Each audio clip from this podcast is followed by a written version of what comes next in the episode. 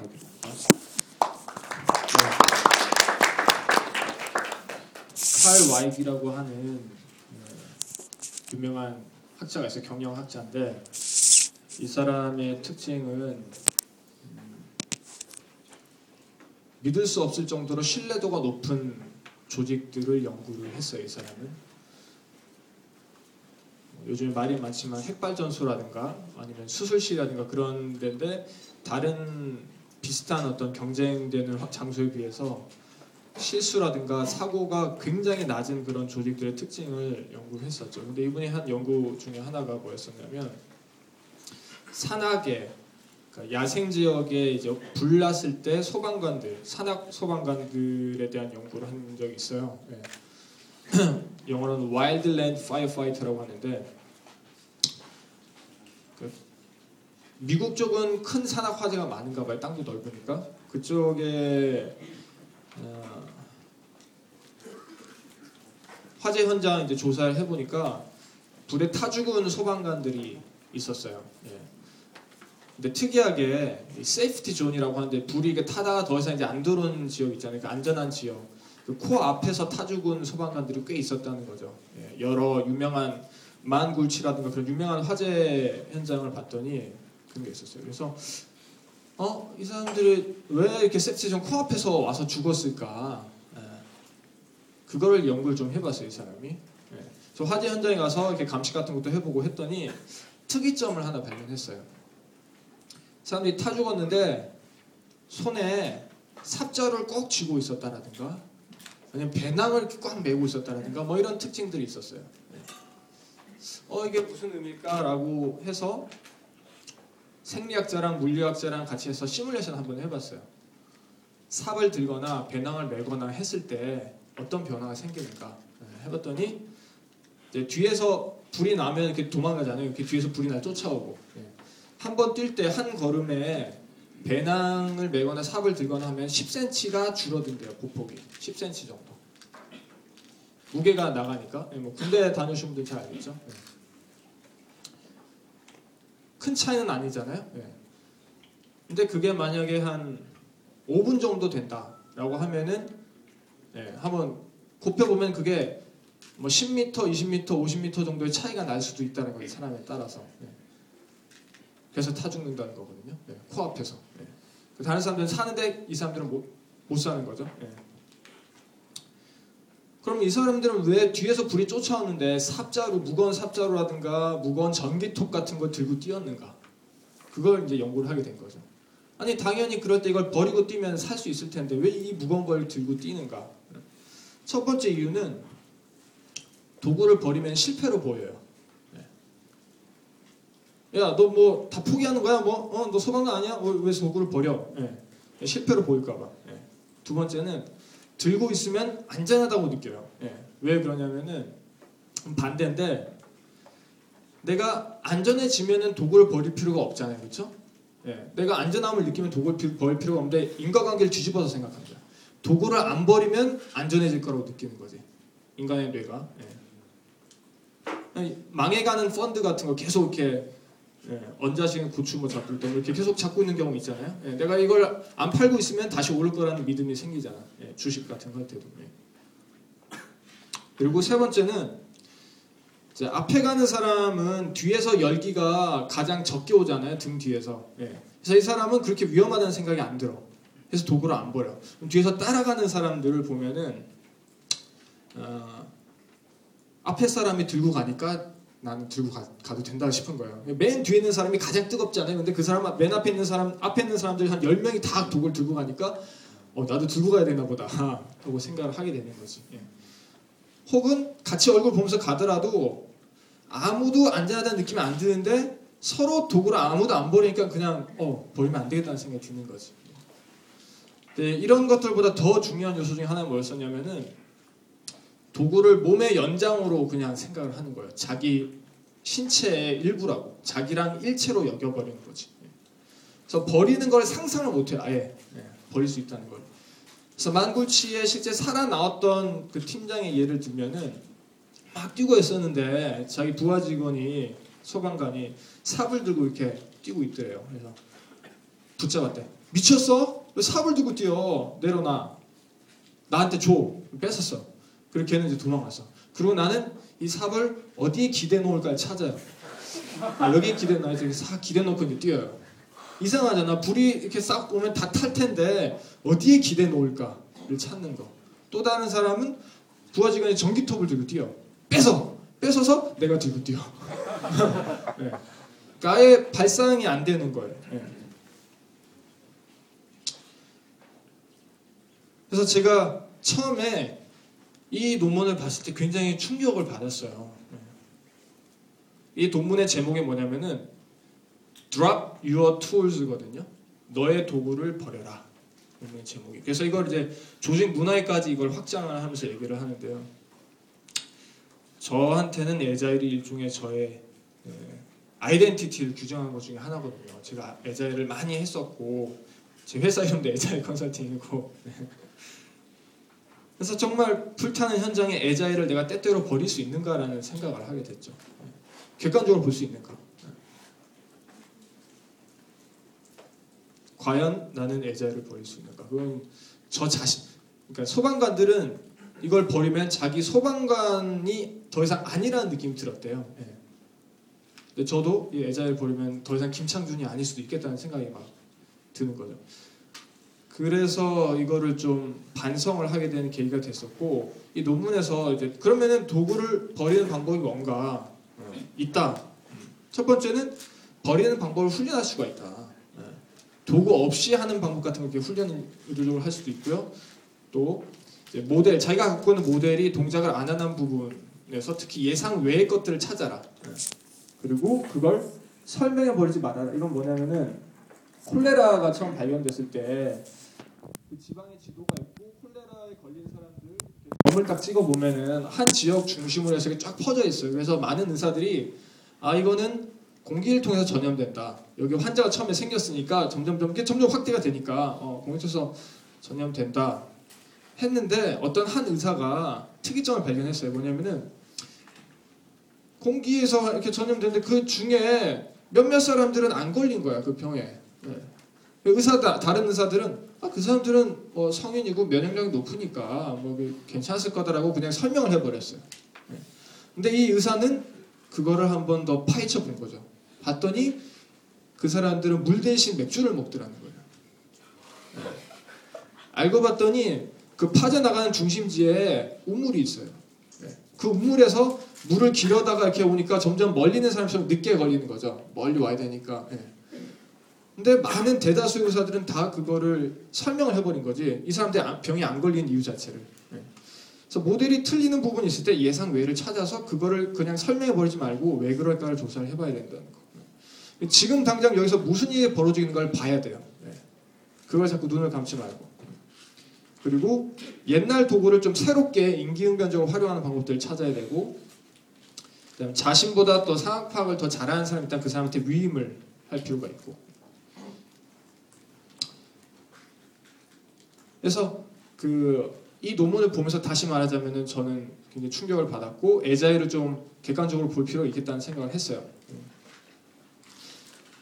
그래서 에자일 약점을 고민하는 게 저는 중요하다고 생각을 해요. 이런 맥 락에서 타 죽을 수 있기 때문에 맥락이 바뀔 수 있는데 에자일이 맥락에 따라서 서로 또 다를 수 있으니까 그런데 에자일 약점을 고민하는 건 중요하지만 경험 안 해본 사람이 얘기하는 약점들은 좀 주의할 필요가 있다고 생각을 해요. 그러니까 주변에 에자일을 경험을 안 해봤지만 평가하는 사람들 있잖아요. 그런 것들은 굉장히 조심해야 되는데 한 가지 또 재미있는 사례를 말씀드리면 가트만이라고 어, 부부 관계에 대한 연구를 한 사람인데 평생을 이 사람 처음 출발은 통계학자, 물리학자였어요. 이 사람이 부부 관계로부터 처음 이제 연구 시작한 게 아니었고 애들이 친구를 어떻게 사귀는가를 연구를 하게 됐어요 처음에. 네. 근데 그때 할 당시에 어, 연구하기 앞서서 애들 친구 사귀게 도와주는 전문가라고 하는 사람을 찾아갔어요. 네. 어, 떻게 하는가 딱 봤더니 이걸 가르치는 거야. 안녕, 나는 데이비드야. 나는 너랑 친구가 되고 싶어. 너는 이름이 뭐니? 라고 이걸 가르치고 있었다는 거죠. 네.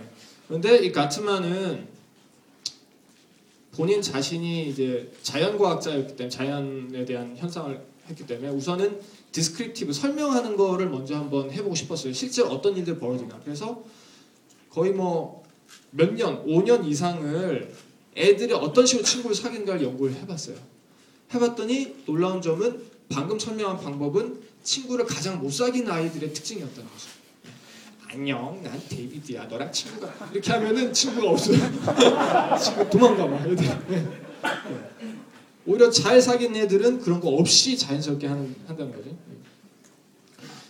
그래서 뭔가 충분한 경험이 없는 사람들의 조언들은 오히려 독이 될 수도 있다. 그래서 여기 있는 여러분들 에자일을 특히 경험해 보신 분들이 약점을 많이 좀 생각해 보시고 분석해 보시고 공유하고 하는 게 필요하다라고 생각이 듭니다. 자, 그럼 이제 본론으로 들어가겠습니다. 자, 에자일의 약점이라고 할 때 약점은 항상 무엇에 비교해서 얘기를 해야 되는데 뭐에 비교해서 약점이냐 네. 어떤 맥락도 있어야 되고 그렇죠? 상대적인 거죠 약점이라는 거는 저는 그 에자일의 한계라고 해서 한계를 약점에 좀 포함을 시켜서 얘기를 할게요. 그래서 우리 프로젝트가 좀 더 성공적으로 되고 그 프로젝트 관련된 사람들이 다 행복하게 되는 거에 좀 한계가 있다고 하는 것들 약점으로 다 포함을 시켰어요. 그래서 어떻게 보면은 다른 방법론에도 해당할 수 있어요. 그러니까 에자일만의 약점은 아닌 거죠. 근데 에자일만의 약점보다 뭔가 이런 현실에서의 한계점 이야기가 좀 더 유용한 것 같아요. 그래서 제가 이야기하는 것들은 다른 방법에 다 통용될 수 있다는 것을 염두에 두시고 두시면 좋겠습니다.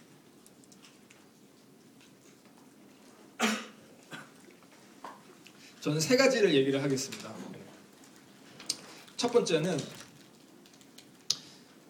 사회적인 부분에 대한 건데 agile은 다른 방법들과 달리 사회적인 면이 굉장히 중요하다는 이야기를 하죠.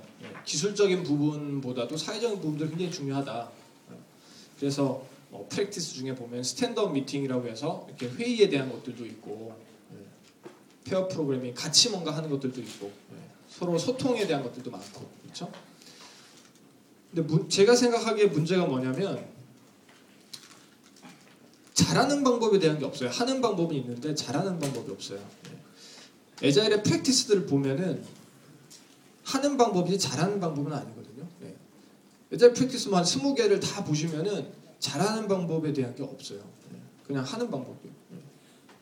그래서 사회적인 면이 중요하다고 하지만은 어떻게 해야지 잘하는지가 별로 없고 또 사람들은 착각을 하는 거지. 어 그대로 하면 난 잘하겠지라고. stand-up meeting에 대한 설명을 읽고 그대로 했을 때 stand-up meeting의 규칙들을 뭐 scrum meeting의 규칙을 다 지키면서 굉장히 dysfunctional한 굉장히 문제 많은 stand-up meeting을 할 수가 있거든요. 네. 다 지키면서도. 네. 근데 결과적으로 저는 봤을 때 신뢰라는 요소가 굉장히 중요한 것 같아요. agile만으로 다 되지를 않아요. 그 이면에 social 뭐 사회적인 면 이면에 신뢰가 바탕이 돼야지 그런 다른 뭐 TDD라든가 아니면은 pair program이라든가 stand-up meeting 같은 게 다 될 수 있는데 그게 없이 그런 레시피 일종의 어떤 요리법만 따른다고 해서 그게 성공으로 되지는 않는 것 같아요. 왜냐하면 그게 하는 방법이지 잘하는 방법은 저는 아니라고 느끼거든요. 그래서 제가 역시 또 재미있는 실험을 하나 인용을 할게요. 어, 이거는 킴 카메론이 연구를 한 건데 어,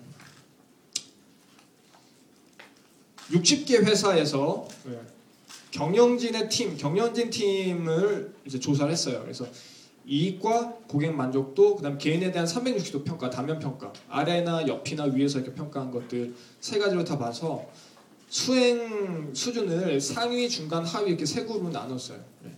그래서 이 세 그룹의 차이가 뭘까를 분석을 하는데 경영진의 팀 구성원들이 전략 회의하는 걸 분석을 해봤어요. 그랬더니 우선은 긍정적인 발언 비율을 따졌을 때 회의 중에 긍정적인 발언 비율이라면은 이제 긍정적인 거는 지지, 감사, 수용, 도움, 칭찬 같은 같은 것들이고 그다음에 좀 부정적인 거라면 비판, 불인정, 불만족, 냉소, 멸시 같은 것들인데 그거의 비율이 수행 그 상위의 수행 팀들은 5.6대 1이었어요. 그러니까 긍정적인 거를 다섯 번 할 때 이제 부정적인 걸 한 번 정도 했어요. 근데 중간 팀은 1.8대 1, 낮은 팀은 0.36대 1이었어요. 그러니까 높은 팀과 수행이 수행이 높은 팀은 이제 수익이라든가 고객 만족도 같은 걸 다 본 거죠. 높은 팀과 낮은 팀의 차이가 15배가 차이가 났어요. 그 비율의 차이가. 예. 굉장히 크죠. 예. 또 질문을 많이 하는가 아니면 주장을 많이 하는가를 봤을 때도 수행이 높은 팀들은 그 질문과 주장의 비율가 1대 1이었는데 낮은 팀은 0.05대 1, 질문이 0.05밖에 안 났어요. 그래서 20배 차이가 났죠, 비율이. 또 이야기를 할 때 초점이 우리 팀이라든가 우리 자신, 나 자신에 대한 자신에 대한 초점인가 아니면 우리 팀 외부에 대한 이야기에 초점이 있는가 봤을 때 타인에 대한 초점이 더 높은 비율, 예, 높은 비율이 오히려 더 높은 수행팀을 냈죠. 높은 수행팀이 나왔는데 0.94 대 1. 예, 그러니까 타인에 대한 초점 0.94고 자신에 대한 초점 1인데 낮은 수행팀은 0.03 대 1. 그래서 이건 30배 차이. 예. 근데 이거를 또 인과론적인 분석도 했어요. 그래서 긍정적인 발언을 좀 많이 하게 했더니 실제로 수행이 높아지는 것도 같이 적용을 한 거죠. 근데 이런 것들이 agile에서는 얘기를 안 하는 거죠. pair program 해라, stand-up meeting 해라는 얘기는 있지만은 좀 더 근원적으로 어떻게 해야지 잘 되는데 뭐 무엇이 그런 좋은 토양을 만드는가에 대해서는 이야기, 이야기가 없어요. 그래서 제 생각에는 여러분들이 agile만으로 잘하려고 하는 건 굉장히 힘들 것이다. 예. 그런 걸 잘할 수 있는 방법들을 agile 외에서도 밖에서도 찾으셔야 된다고 생각을 해요. 예. 특히나 agile은 사회적인 면이 굉장히 중요하기 때문에 그게 점점점 부상이 되기 때문에 그게 잘 안 되면 모든 게 다 걸리게 돼 있어요. 코드를 서로 공유하잖아요. 신뢰가 없어요. 잘 될까요? 네. 심지어는 신뢰가 없으면은 그 가트만이라는 부부 관계 연구한 사람에 따르면은 제 3자한테 그 부부의 어떤 인터액션을 관찰을 시켰어요. 네. 그럴 때 그 부부 간에 신뢰가 좀 없어. 그 경우에 남편이 부인한테 긍정적인 행동을 했어요. 예를 들면 부인이 오기 전에 설거지를 미리 해놨어. 네. 그런데 신뢰가 없었더니 부인이 그거를 부정적으로 해석해요. 뭐야 나한테 시해하는 거야? 어? 네가 더 잘한다는 거야? 뭐 이런 식으로. 네. 근데 제3자가 관찰했을 때 그거는 긍정적인 행동이거든요. 분명히 호의적인 행동인데. 네. 그러니까 신뢰가 깨져 있으면 좋은 행동에도 나쁘게 보인다는 거죠. 네. 이미 그게 토양이 없으면. 네.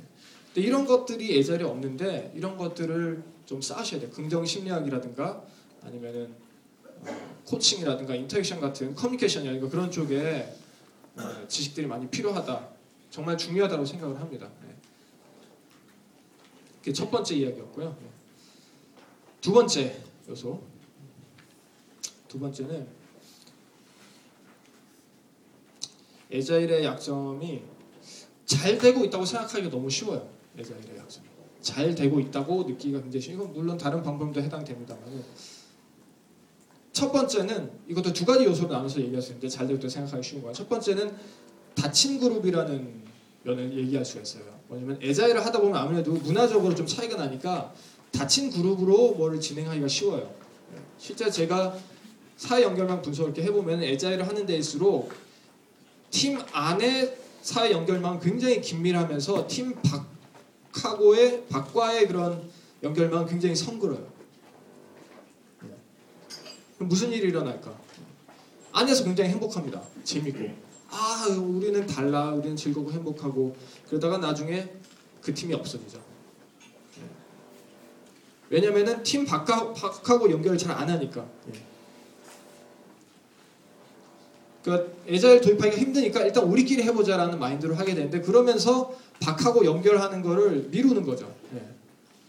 근데 그럴 수밖에 없는 게 agile에서 밖하고의 연결을 좀 강조하는 부분이 on-site customer 같은 건데 그게 한 20가지 practice 중에 그냥 하나일 뿐이에요. 예. 마치 TDD, pair programming, frequent release, continuous integration 같은 것처럼 여러 개 중에 그냥 하는 거지. 예. 해도 그만 안 해도 그만. 우리는 이것만 할래. 예. 그러면서 그걸 미루게 되니까 닫힌 그룹이 될 수 있다는 거죠. 예. 그리고 제가 저번에 여의도에서 우리 또 컨퍼런스를 했었잖아요. 그때 그 회귀 분석한 거를 에자일에 성공한 팀과 못하는 팀의 조직의 그런 회귀 분석한 걸 발표를 했었는데 가장 중요한 요인이 뭐였었냐면은 on-site customer, 그러니까 현장 고객이었어요. 예. 현장 고객이 안 되면 실패합니다. 어떤 다른 practice가 잘 돼도 네. 그게 안 되면 그러나 희망적인 사실은 자기 조직의 agile 성숙도가 굉장히 낮다고 생각하는 팀들도 현장 고객을 하면 성공률이 확 높아져요. 네. 제 분석 결과는 그랬어요. 그래서 우리가 애자일을 잘한다, 잘 못한다 상관없이 현장 고객은 굉장히 중요한 factor라는 거죠. 네. 그런데 XP나 뭐 이런 데서는 혹은 scrum 같은 경우는 더 그렇죠. product owner가 나오면서 현장 고객이라는 개념이 좀 어, 대표가 돼버렸잖아요. 그래서 오히려 더 닫히게 될 수도 있다고 생각이 들거든요. scrum을 딱 해버리면 거기 scrum master 아니 product owner가 딱 생기면은 product owner가 아 그래 우리끼리 하자 이렇게 해버리면 더 닫히는 게 안심을 더 하게 되는 거지. 예. 그래서 이 닫힌 그룹이라는 것 때문에 잘 되고 있다 생각하기 너무 쉽다라고 느낍니다. 예. 두 가지라고 했죠. 두 번째는 첫 번째랑 좀 관련이 있습니다. 단기 피드백에 너무 치, 치중을 하는 경향이 있어요, 에자일이. 네. 근데 그거는 에자일의 철학적인 전제기도 해요. 뭐냐면 단기 피드백을 갖고 우리가 열심히 잘 하면은 장기적으로 봤을 때 성공할 수 있다라는 게 에자일의 철학이거든요. 네. 어떤 상황에서 주변이 많이 바뀌는 상황에서는 장기적인 피드백에 별로 신경 안 쓰고 단기 피드백에 신경 쓰는 게 더 낫다라는 거죠. 경제적으로. 그런데 항상 그렇냐 이거죠. 네. 저는 아닌 경우가 있다라고 보거든요. 네. 예를 들면 가트만의 연구에 따르면은 부부 관계 예를 많이 드는데 관련이 많습니다. 애자라고 부부 관계. 부부 관계가 안 좋으면 애자하기 힘들어요, 솔직히. 네. 그 습관이 그대로 있어서. 화, 앵거, 화내는 거하고 그 커플의 스테이블하고 해피한 거, 예, 안정적이고 행복한 거를 이제 상관 연구를 해봤어, 해봤더니 화를 내는 거는 단기적으로는 그 관계가 불안정하고 불행하게 만들어요. 근데 장기적으로는 화를 내수, 내는 것이 오히려 더 안정적이고 행복한 부부 관계를 만들어요. 화를 이렇게 표현 안 하고 참고 그냥 넘겨버리고 하는 것들이 예, 단기적으로는 좋지만 장기적으로는 안 좋다는 거죠. 예. 그러면 단기적인 피드백만 보고 어 오늘 화 안 냈더니 어 우리 괜찮네 아 오케이 내일도 화 안 내야지 그렇게 했을 때 장기적으로 이혼하게 된다는 거죠. 예. 에자일에도 그런 약점이 있지 않을까. 그 다음에 또 학습에도 이런 게 있어요. 지금 공부해서 한 시간 후에 시험을 친다고 그래요. 네. 그랬을 때 좋은 점수를 받게 하는 교육 방법이 한 달 후에 시험 쳤을 때는 정반대로 점수가 확 떨어져요. 네. 벼락치기 같은 거를 비로 둘수 있죠. 반대로 학생이 스스로 답을 찾게 하고 뭐 하는 방법들은 한 시간 후에 시험 치면 점수가 굉장히 낮은데 한 달 후에 시험 치면 점수가 높아요. 네. 그러니까 단기 피드백이 오히려 반대로 나오는 거죠. 근데 agile은 장기전이잖아. 네. 머니볼이라는 영화 보시면 알겠지만은 이번 게임은 우리가 이길지 질지는 몰라요. 네. 이번 시즌에서 우리가 통상 한 몇 몇 번 정도 이길지 그런 건 대략 토, 통계적으로 얘기할 수 있겠지만 이 게임을 우리가 이길지 질지 몰라. agile도 그렇거든요. 이 프로젝트 우리가 성공할지 않을지는 몰라. 이 iteration 성공할지 않을지 몰라. 근데 장기적으로 쭉 하다 보면은 평균적으로 좀 이게 성공한 경우가 많다 그런 얘기를 할 수 있는 건데 장기전인데 너무 단기적인 피드백에 어, 주의를 집중하면은 우리가 오히려 local optima가 아니고 마이너스한 negative productivity로 갈 수도 있다는 거예요. 그냥 local optima 수준, 지역적인 어떤 최적화 수준에 머무르는 게 아니고 오히려 더 안 좋은 쪽으로 갈 수 있는 거예요. 어 그래 화 참아야지. 어 그래 일단은 암기 중심으로 해야지 공부를 뭐 이런 거죠. 그럼 이제 해결책을 조금 얘기를 하자면은 다친 그룹 경우는 많은 애자 팀들이 그 번다운 차트를 보면서 굉장히 행복해합니다. 근데 그거 위험하다고 생각하거든요. 네. 번다운 차트를 떨어뜨리는 거를 우리가 목표로 생각하게 돼요. 네. 그럼 워터폴이랑 똑같아지는데 이거를 목표로 삼지 말고 이거는 우리 팀 안에 있는 거니까 팀 바깥이랑 자꾸 얘기를 해야 돼요. 네. 고객, 잠재적인 고객 사용자들과 자꾸 얘기를 해야 되고 또 우리 팀 말고 다른 팀하고 자꾸 얘기를 해봐야 되고 얘기를 했더니 아 저기 TDD라는 게 있는데요. 그러면 이 사람이 예전 팀 바깥 사람이에요. 근데 이 사람이 굉장히 부정적으로 얘기한 거야. 아니 그거 뭐 현실적으로 사용할 수가 없는 거잖아. 그럼 내가 어 그래 이 인간 이런 인간이구나 얘기 안 해. 이렇게 하지 말고 계속 이야기를 해봐야 돼요. 그 사람한테 배울 게 있는지 물어보고 그 사람은 뭔가 내가 놓친 걸 보는 게 있는지 보고 그런 것들을 해줘야 된다는 거죠. 네.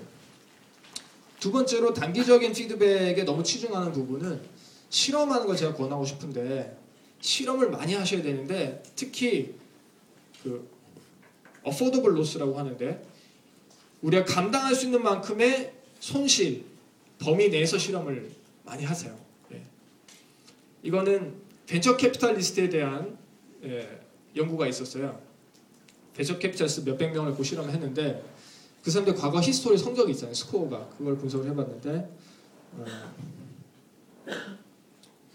두 그룹으로 나눴어요. 그룹을 예, 두 그룹은 성향에 따라 나눴는데 한 그룹은 미리 계획을 많이 세워서 어 이거 좋겠다 싶으면 투자 많이 하고 아니면 뭐 적게 하고 뭐 이런 식으로 계획 세워서 ROI 중심을 하는 그룹. 두 번째 venture capitalist 그룹은 감당할 수 있는 손실 내에서 투자를 하는 그룹. 네. 감당 500만 원, 1000만 원, 아 그 정도 잃어도 되지. 뭐 이런 내에서 투자하는 그룹 두 그룹으로 나누었어요. 네. 그래서 두 그룹의 성적을 몇십 년 동안 성적을 비교를 해봤더니 홈런의 개수는 비슷해요. 홈런의 개수라는 거는 대박 친 경우죠. 그거의 개수는 비슷한데 쪽박의 차이가 엄청나게 컸어요. 네. 그래서 감당할 수 있는 손실 범위 내에서 투자를 했던 사람들은 쪽박이 굉장히 적어요. 근데 어, 좋은 기회다 많이 하자 이런 식으로 하는 사람들은 어, 쪽박해서 인생 종치는 경우가 있었다는 거죠. 네. 그러면은 역시 실험을 이게 스토캐스틱한 뭔가 예측하기 굉장히 힘든 상황에서는 감당할 수 있는 손실이라는 굉장히 중요한 조, 좋은 전략인데 그거를 실험에 쓰는 거죠. 그러니까 쇼텀 피드백으로 분명히 실패하는 것들이 있을 수 있는데 그런 것들 용인을 해야 되니까 감당할 수 있는 실패 그런 것들을 자꾸 해보셔야 돼요. 그리고 실패하더라도 그거를 아 이거는 필요 없다라고 하지 않고 더 다른 실험들 추가로 더 해보셔야 되는 거고. 그래서 에자일 하시면서 실패하는 실험이 없으면 여러분들 에자일 하는데 굉장히 위험한 걸 하고 있다라고 저는 생각을 합니다. 왜냐하면 쇼텀 피드백에 한계가 있기 때문에. 두 번째 얘기했죠. 잘 되고 있다고 생각하기 쉽다. 네. 세 번째 마지막이죠. 역시 이제 같지만 얘기인데 제이 헤일리라고 하는 사람이 연구를 한 게 있어요. 어, 여러분들 레오 톨스토이 아시죠? 네. 이 사람이 안나 까레리나라고 하는 소설을 썼죠. 네. 한 여자의 아주 불우한 인생을 쓴 소설인데 그 소설의 문두에 써 있는 말이 있어요. 혹시 아시는 분? 맨 처음에 뭐라고 써 있는지 많이 인용되거든요. 네. 아시는 분 있으세요? 모든 음, 행복한 가정은 똑같지만 불행한 가정은 다 제각각이다. 모양이 제각각이다. 네. 제가 원래 원어를 몰라서 정확한 번역은 모르겠지만 하여튼 대략 이런 의미입니다. 그러니까 행복한 가정은 다 모습이 똑같다는 거지. 뭐 서로 사랑하고 뭐 잘해주고. 근데 불행한 가정은 여기는 뭐 이혼하고 여기는 뭐 서로 차, 뭐 죽이고 뭐, 뭐 이런 너무 모양이 다르다라는 이야기를 하면서 안나 까리나가 얼마나 어, 불행한 삶을 정말 특이하게 나중에 열차에 죽나 그러는데 뭐 하여튼 뭐 그걸 사는가를 보여주는데 제이 헤일리와 가트만의 연구에 따르면 정반대가 사실이었어요. 정반대가. 네. 불행한 가족과 불행한 부부일수록 패턴이 더 잘 드러나요. 공통점이 더 잘 드러나요. 행복한 부부, 행복한 가정은 패턴이 거의 안 보여요. 네. 왜 그럴까? 네. 왜 그럴까? 불행한 부부 같은 경우는 불행한 가정은 유연성이 없어요. 그래서 interaction 할 때 제약이 너무 많아서 옵션이 딱 정해져 있어요. 그래서 내가 야 하면 이 사람이 왜? 딱 정해져 있는 거야. 야 왜? 항상 이렇게 어떤 맥락에서든지 뭐 쇼핑센터 가든 밥 먹든 뭐 야 왜? 네. 근데 행복한 가정은 맥락에 따라 옵션이 다른 거지. 왜? 할 때도 있고 왜 그러지? 할 때도 있고 어머나 할 때도 있고 뭐 여러 가지가 있, 다는 거죠. flexible 하다는 거지. 그래서 행복한 가정일수록 오히려 더 그 랜덤한 요소가 더 많고 패턴 찾기가 어렵고 다양성이 훨씬 더 많고 네. 근데 불행한 가족일수록 패턴이 그냥 바로 나와요. sequence analysis를 하면은 interaction의 sequence analysis를 하면은 바로 나오는 거죠. 그렇다면은 best practice가 어떤 의미가 있느냐 이거죠. 여러분들 솔직히 아, 디자인 패턴 같은 것들은 좀 이렇게 도메인이 문제 해결 이렇게 좀 수학 문제 같은 그런 영역이 조금 다를 수 있는데 사람이 연관이 되면서부터는 이제 complex domain 복잡한 영역이 되는데 거기서는 답이 하나가 아니거든요. 그럴 경우에는 flexibility가 굉장히 유연성이 굉장히 중요한 거예요. 그래서 best practice 하나 두 개 안다고 해서 잘 안 돼요. 근데 오히려 더 안 될 수가 있어요. best practice 하나 두 개만 하려고 하기 때문에 더 중요한 건 유연성인데. 예. 여러분들 부부관계에 대한 어떤 테크닉 하나 배웠어요. 그거 그대로 집에서 쓰려고 해봐요. 오히려 더 나빠질 수 있습니다. 왜 나한테 이런 걸 써먹는 거야? 예. 더 유연해야 되는데 제가 그 AC squared라는 교육 과정을 하고 있는데 거기서 그 pair programming이라는 주제를 다뤘어요. 그때 했던 게 뭐냐면은 두 분이 짝 프로그래밍을 하고 그걸 이제 동영상을 촬영을 하면서 한 10명 정도가 주변에 서서 그거를 계속 관찰했어요. 예. 노트를 적고 일종의 ethnography 예. 민속지학 이렇게 관찰 연구를 한 거죠. 예. 관찰 연구를 딱 하고 동영상 촬영한 거를 거의 5초에서 10초 단위로 끊어가면서 마이크로 분석을 해봤어요. 예. 뭘 했냐면 5초마다 딱 끊은 다음에 방금 무슨 일 있었죠? 예. 당신이라면 그 자리에서 뭐, 뭘 하겠습니까? 다음에 뭐 무슨 일이 일어날 것 같습니까? 이런 것들을 10명이 계속 토론하면서 소위 베스트 프랙티스를 뽑아봤어요. 뽑아봤더니 30개 나왔어요. 30개 거의. 예. 페어 프로그램에서만 음. 그것도 20분 한 것만 봤을 때 예. 너무 다양하다는 거죠. 예. 그리고 그걸 다 배웠다고 해서 잘할 수 있냐 또 아니라는 거지. 예. 그러니까 오히려 anti-pattern을 배우는 게 더 쉬울 수도 있어요. 왜냐하면 걔는 개수가 적거든. 가트만이라는 사람도 그래서 anti-pattern을 출발해요. 예. 멸시. 예. 내가 이 사람보다 더 낫다라는 걸 보이면은 이혼 확률이 98%예요. 20년 후에 예. 새로 결혼한 부부에서. 예. 그래서 오히려 anti-pattern을 배우는 게 쉽거나 아니면은 어떤 context가 그런 best practice를 만들어내게 하는가라는 meta level의 practice 어떻게 보면 heuristics 같은 것들을 찾으셔야 되는 거죠. 예. 그리고 상황 인식. 그때 어떻게 상황 인식하고 계셨어요? 네. 왜 그렇게 하셨어요? 이런 것들을 질문을 해야 되는 거예요. 그 사람이 했던 결과를 봐서는 도움이 하나도 안 됩니다. 네. 왜냐면은 flexible한 게 중요한데 그거를 놓치는 거기 때문에. 네. 그리고 또 행복한 부부더라도 싸움은 언제나 할 수 있거든요. 싸움이 없는 부부는 없어요. 싸움이 좀 필요한데 행복한 부부의 특징은 그걸 빨리 잡아내요. 네. early detection. 빨리 잡아내고 빨리 회복을 해요. 네. quick recovery를 해요. 네. early detection은 quick recovery 하거든요. 네. 근데 복잡한 상황에서는 그게 좋은 전략이에요. 그 슈퍼 에이스라는 영화를 보면은 주인공이 외계인에게 이렇게 합니다. 네. Bad things can happen. 나쁜 일들이 생길 수 있다. But you can still live. 그렇지만 또 살아야 되지 않겠냐 그런 얘기를 하거든요. 굉장히 감동적인 대사인데 나쁜 일이 생길 수 있거든요. 여러분들 준비를 하셔야 돼요. 네. 그러니까 단순히 베스트 프랙티스를 배우는 게 아니고 나쁜 일이 생겼을 때 그걸 어떻게 감지하는가, 빨리 감지하는가, 그리고 그걸 어떻게 빨리 회복시키는가 하는 방법들 배우셔야 되고 meta level에 이 사람이 어떻게 해서 flexible 할수 있는가라는 그런 것들을 배우셔야 돼요. 좀 그리고 best practice 배운다고 했을 때좀 더 디테일하게 배우셔야 되는 거죠. 예. 아까 pair program 분석했을 때 20개의 practice가 나왔다고 했잖아요. 근데 agile에서 20개 그런 얘기 안 하잖아요. pair program 해라 이런 얘기만 하지. 둘이서 뭐 키보드 교환하는 얘기만 하지. 그렇죠? 이런 일이 벌어질 수 있습니다. Bad things happen. 예. 자, 그래서 마지막으로 정리를 해볼게요. 예. 일단 제 30분짜리 작은 강의는 목표가 여러분들로 하여금 오늘 하루 고민하게 만드는 겁니다. 오늘 하루 강의를 들으시면서 이런 것들 한번 고민을 해보시길 바라는 거예요. 제가 30분 동안 어떤 구체적인 정보를 많이 드릴 수는 없으니까 첫 번째는 사회적인 면이 굉장히 중요하다. interaction 같은 것들이 중요하다. 근데 어떻게 해야 더 잘할 수 있을지에 대한 practice가 별로 없다. 가이드가 별로 없다. 그런데 어, 없는데 어, 이걸로 충분하다고 착각하게 된다. 그래서 그런 것들을 더 찾아야 된다라는 거. 예. 두 번째, 예. 잘 되고 있다고 생각하기 쉽다. 예. 이건 다시 두 가지가 나는데 첫 번째는 다친 그룹으로 에자일을 하기 쉽고 두 번째는 너무 쇼텀 피드백에만 집중할 수 있다. 그래서 팀 밖으로 나가서 소통을 많이 해야 되고 그리고 실패하도 실패해도 우리가 감당할 수 있는 수준의 그런 실험들을 계속 해야 된다는 거죠. 멀티 패럴렐하게. 예. 마지막 세 번째는 best practice가 별로 도움이 안 될 수 있다. 예. 오히려 더 flexible 해야 된다. 예. 그래서 무엇이 그 사람을 하여금 best practice들을 생성하게 만들었는가 그런 상황 같은 걸 찾아야 되고 어, 그리고 anti pattern들을 굉장히 귀중하게 여기라는 거 그게 오히려 더 공통적이니까 그리고 그걸 빨리 감지하는 방법을 우리가 찾아야 된다는 거 이렇게 세 가지로 정리를 할 수 있겠습니다. 제 강의는 여기가 끝이고요. 더 궁금하신 점들 있으면 오늘 하루 제가 계속 있으니까 뭐 OST 때라든가 휴식 시간에 와서 언제 이제 말씀을 나누면 좋겠습니다. 감사합니다. 네.